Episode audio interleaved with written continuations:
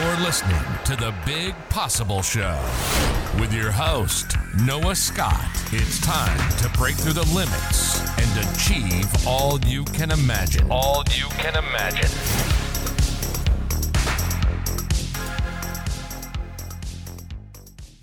Welcome to another episode of the Big Possible Show. This is your host, Noah Scott, signing on with Nate Lappegaard. So, Nate is the founder of Kite and Dart Group, focusing on elevating socially conscious entrepreneurs and business owners through coaching. Nate supports businesses through marketing, group work, one on one strategy development. His goal is to see fundamental ideas behind entrepreneurship in our country change, primarily in the areas of equity, inclusion, and distribution of wealth. What is happening, Nate? I'm super pumped to have you on the show because, boy, we have some very, very closely tied in missions. So excited for the conversation. Good to be amongst friends, Noah. Thank you for having me and thank you for putting in all the work to have a podcast. I know it's a ton. Absolutely. So, Nate, I love to start the show off with a fun little icebreaker how would you describe your superpower, that thing that you've honed through the years that's just so unique to you? I don't know if I've honed it, but I can tell you what I'm really good at is helping entrepreneurs understand how trauma and internalized white supremacy impact their decision making on a day-to-day basis. Wild. That's really wild. Especially, you know, the white supremacy aspect of it. We haven't, you know, people it's it's an undercurrent that we hear all the time. But how do you go about how do you go about explaining that to people? Well, I think if we look at it from, there's been a lot of work done. Um, and, and I first got introduced to this idea of characteristics of white supremacy culture through a coach of mine, Jenny Madrano, who's a coach and is amazing. And she introduced me to this work that a woman, Tema Okun, and, and a man, Kenneth Jones, did um, a while ago about dismantling white supremacy and just names the characteristics of our culture. So, so white supremacy characteristics are really like these agreements that we agree to, whether or not we agree to them or not, about what's good and right in our culture. So when I start to work with a client, that's the first thing we do is we go through those characteristics, and we just we just call out that um, this is how we've been conditioned to believe is the right way, or the white way, as we call it. Yes, yes, and you know that's one of the things that I just you know, I built I built the big big big possible really on looking at it from a lens of inclusion. And mm-hmm. you know, when we when we do have the ability to impact the world in a positive way, sometimes as an individual, it can feel like our impact is kind of it doesn't make enough enough of a dent. Um, but that's why I love to celebrate on the show. I love to celebrate people that are in mm-hmm. fact doing what they can to collectively move the world in a positive direction so how would you describe uh, your efforts in helping you know the world quote unquote save the world or just make that positive dent well i mean i'm clear no after nine years in business that i'm just one one piece of this transformational army that's really committed to going out there and using business to make a difference in the world um, and I'm certainly not the only person who understands that that probably the best context from which to run a business is contribution. I think one of the reasons that I work in the space that I do is that when I impact a client, they then go on to impact many other people. It's not the um, it's not a, a new idea. Um, it's been done by a lot of people that are uh, better at this than I am. But for me, like basically what we do is when we we get an entrepreneur to first of all understand that um, they've been force fed a narrative about entrepreneurship that uh, is not conducive to the success of their business. And then we empower them to make choices in their business based on what their values are and what they're good at and what they're passionate about. And then build a strategy that allows them to take those actions in their business. It makes a huge difference in the world. The good news is is that there's a way to run business, and I think so many of us are proving this already. That is that is counter to what large corporations and late stage capitalism has taught us, and it happens to work better. What's good? Yeah, just so happens Incredible. to work better. Yeah, incredible. Yes. Uh, I think we'll get into a little bit more of that as as we talk for sure. But mm-hmm. um, I'd like to I'd like to now start with the story of a time that you took the biggest risk of your life because you know again uh, facing something that's that's big and daunting sometimes we need the courage and we need the stories from other people who have done it to get the courage to do it on our own side so uh, what's what's your story and kind of what was going through your head at the time I mean, I've been through a lot of very dangerous situations uh, being a person in recovery. So I'm not going to share any of that stuff in this because I don't think it's relevant to the question. However, I can share a business story. So I remember the first time I led a workshop where we actively addressed the presence of and the impact of white supremacy on entrepreneurial behavior. It was an in person workshop right before COVID, and I was leading. And I had a woman of color, uh, her name's Sydney. She's amazing in the room, and a, uh, and a white person, a white man on the right side of me. And um, and Sydney said something and then the white guy went to correct her and it was around these issues of diversity equity and inclusivity. Mm-hmm. and i think in that moment and i shut him down. He ended up being a client which was interesting but um, i don't think he knew what he was doing. But in that moment i was aware of like um, this is a really bad idea right at that time. Like talking about these things and triggering white fragility and calling out the myth of American exceptionalism and requiring that our clients get in touch with you know their oppressed and oppressor identities as access to the business they want to build. Uh, yeah, not a very good idea at the time, but we had to. I had to because I felt like I was responsible. So I'd say that's the biggest risk I took was to start talking about these things inside of the space of consulting. Incredible, and there's there's so much power in that phrase that you said. I had to. When we figure out a calling that's bigger than ourselves, whatever that mission might be. And it's, you know, it might be one of these moments where you just realize that this has gotten to a point where you no longer are able to live life without stepping up and fighting it. It yep. becomes so much easier to embrace the hard, the impossible, the things that are considered obstacles for most people. But because you have that fire, it's going to enable you to embrace the challenge and take that take that with you through every step of the journey. So mm-hmm. what have you found to be particularly helpful as you're you know as you've started to embrace that mission as you've been moving forward what have you found to be helpful in maintaining that um, that fire and then also like building leverage so that you're able to make a bigger impact? Yeah so my clients.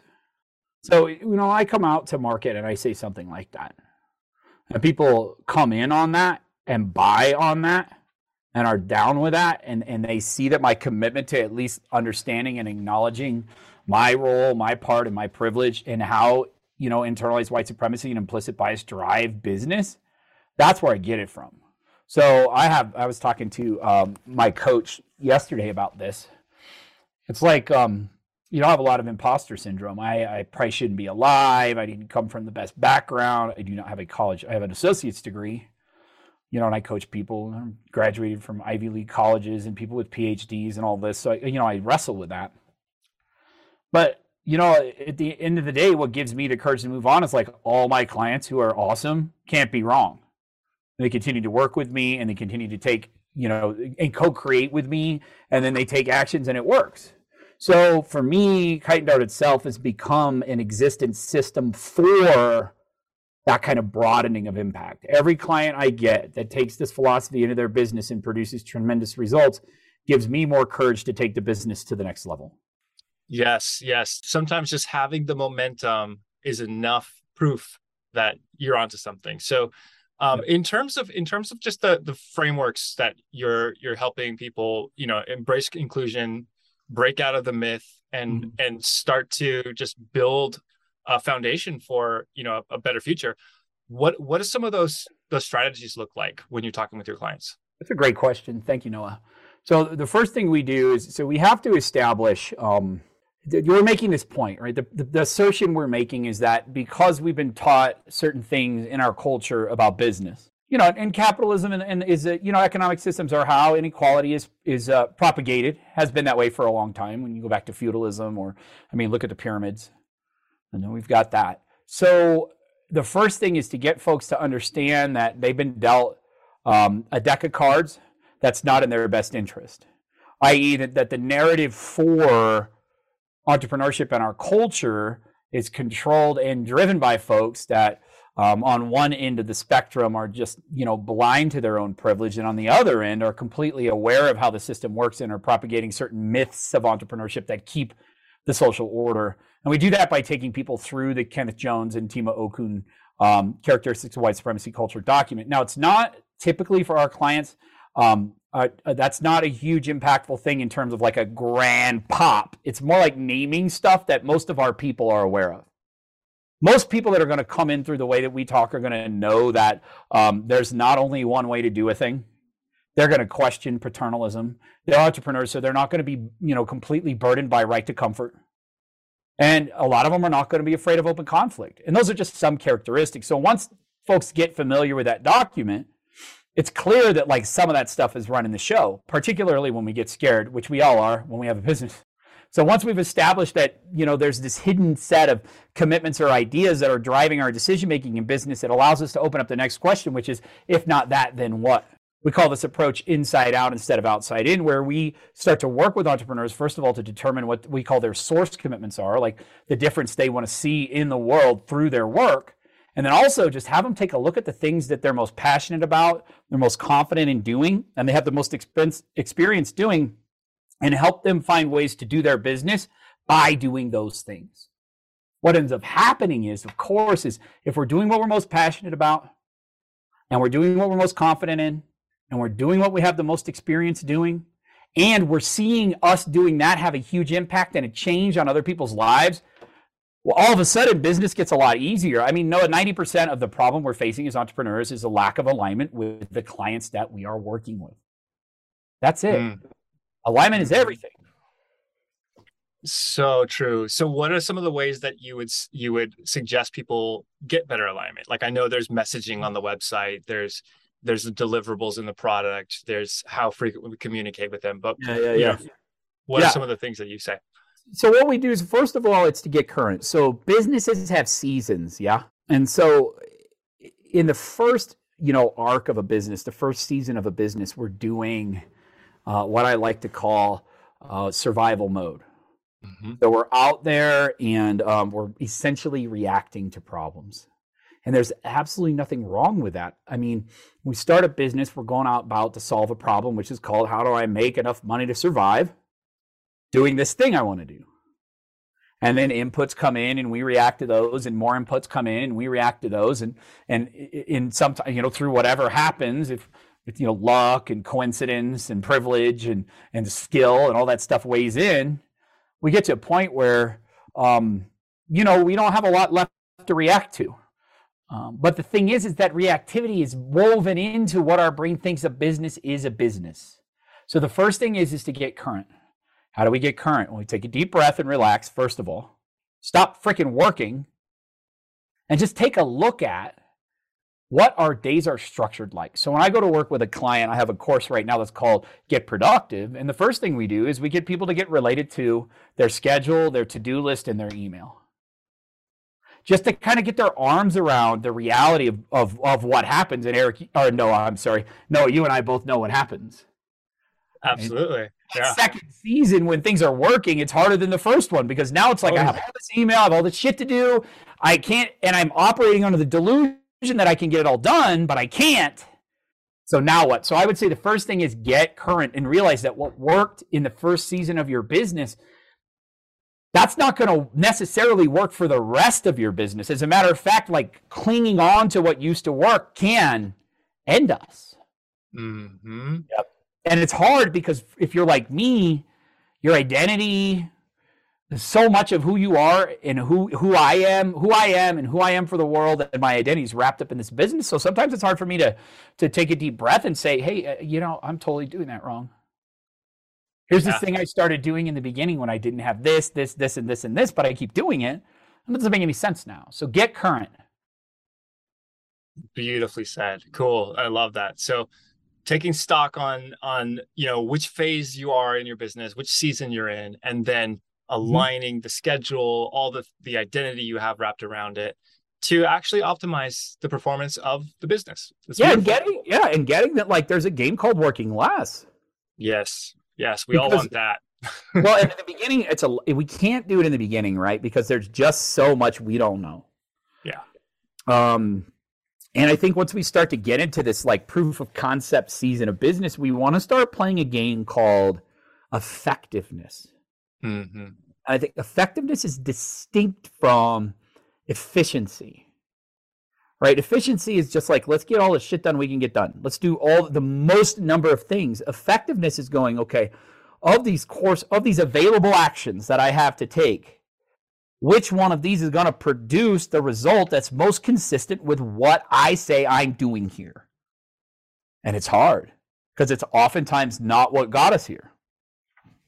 Absolutely. Well, beautiful. So with that, I think let's let's pivot to something a little bit more on the soul connection uh, aspect of it because you mm-hmm. know as we're doing all this we're trying to free up our time yeah we're trying to build systems and leverage so that our mission is moving forward yeah but at the end of it i really love to ask the question around what you think happiness comes from because if we if we understand you know what personally creates that happiness that's like the carrot on the stick for us or it is the moment of being. But i think for you i'd like to hear just kind of your take on that. What what do you think makes people happy? So i'm a weirdo. So i'll talk about me and then i'll talk about other people. Yeah. I, I made a decision a long time ago that that happiness was too little of a thing for me to chase with the limited amount of time i have on earth. That that was not what i was going to go after what I was going to go after was that people who had uh, that had faced circumstances similar or worse than mine would have an easier time of it than I did. You know, I got mm. sober in a 12 step program. That's what we do. You know what happened? I got happy. Yes, yes. I think happiness comes from, I think, effectiveness. Mm. And when I notice people getting happy in business, it's not working less per se. I think that's like a uh, like a result of really noticing, like feeling free or feeling free to choose or feeling empowered to make a difference and be effective. We want to be effective. None of us in, in this realm that you and I are in, you know, got into business solely to make money. We want to make a difference. If we want to make money, just stick with the career you had, right? So, so where I see people get really happy in life is when they feel effective. Mm. Now, what do they need to feel effective? Well, they need to be, you know, talking to people that get on and feel like the same way they do about stuff and like the way each other think. You have structures and systems that allow them to do what they're great at and not force them into stuff they hate doing. And they need to feel um, abundance. Mm-hmm. Right? That they're not going to lose their entire business by pissing off their racist white uncle. Mm-hmm. Beautifully said. Love, mm. I love that. And and one of the final questions I'll, we'll close out with yeah. is is really around decision making because mm-hmm. you know I, I really believe that the the big things in life our dreams that we that we build uh, mm-hmm. uh they're they're a byproduct of the actions that we take and ultimately oh. the actions we take are yeah. made based on the decisions we make so do you have a decision process or a mental model that you use to just keep yourself juiced up and ready to go oh it's so good so good i love it i smell a little bit of the landmark right context actions results Mm-hmm. Um, yep. So for me, I'm really focused on alignment. So, you know, and I'm an extreme case. I had a traumatic childhood. I'm a person in recovery. I'm extremely neurodivergent. I suffer from, you know, I experienced the the uh, the symptoms of ADHD and depression. So it takes something, generally speaking, for me to um, feel like engaged. I always tell people like I never asked to be born. It's kind of how I come to the day. So for me, the key has been to notice alignment. So when I give myself something to do and it shows up over and over and over again on my to do list, or I consistently, like in the beginning of the business, I can't show up to meetings on time. I can't show up to meetings on time. I can't show up to meetings on time. Instead of making myself wrong, I just say, you know, maybe this is just not the correct action, the most opportune, like the ideal action for me to take in the space. And when I allow room for myself, both what I'm great at and what I'm not great at, to give the structure of my life and business, that's what gives me freedom. Hmm. That's what gives me the strength to go on. My strength comes naturally because I love what I do. What diminishes it is when I sign myself up for stuff that I'm not great at, that reduces my impact, that kicks all those old, you know, uh, imposter syndrome voices into high gear. And for me, it's stuff like, I don't know, scheduling or accounting or, you know, I got ADD, so pretty much squirrel, you know?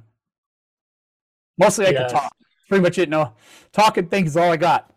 I, you know, I'm in the same boat. I talk and think and maybe maybe paint. I, I got a little extra, extra thing I'll throw in there. Mm-hmm.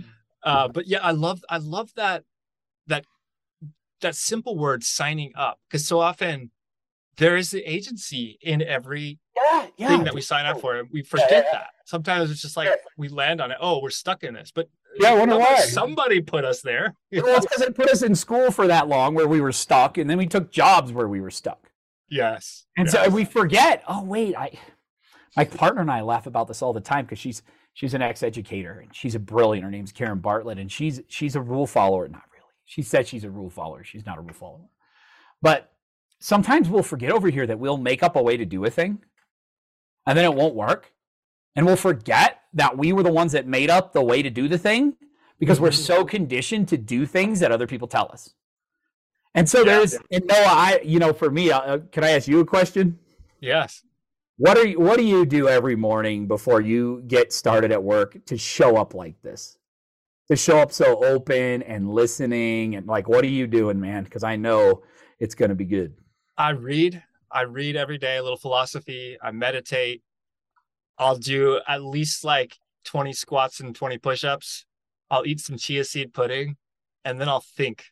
I'll just think and write write something out just like what am I what am I feeling, you know? But this is like every single day. There's it yeah. It if if if I only have 20 minutes, I I try to cram it all in 20 minutes, but every day that that's the guardrail. That's the that's mm-hmm. the primate I got to do. It shows, dude. I mean, I just met you. It shows. It shows in the way you show up in this interview and the questions you're asking. I really you. applaud that. I think so much is just about being current and being present. And you know, and then and just listening to our intuition. And and then we have to have structures just to make that work. Like go to Mexico. I'll be there next week. yeah, Nate, this has been absolutely just such a pleasure having you on the show. Likewise. Really just enjoyed the depth. I appreciate it. Yep. Yeah. So how do we how do we support you? How do our listeners um, find out about all the cool stuff you have going on and and uh, and stay in touch? So the website is www.kitedart.com. It's kite like you fly and dart like you throw. K I T E D A R T.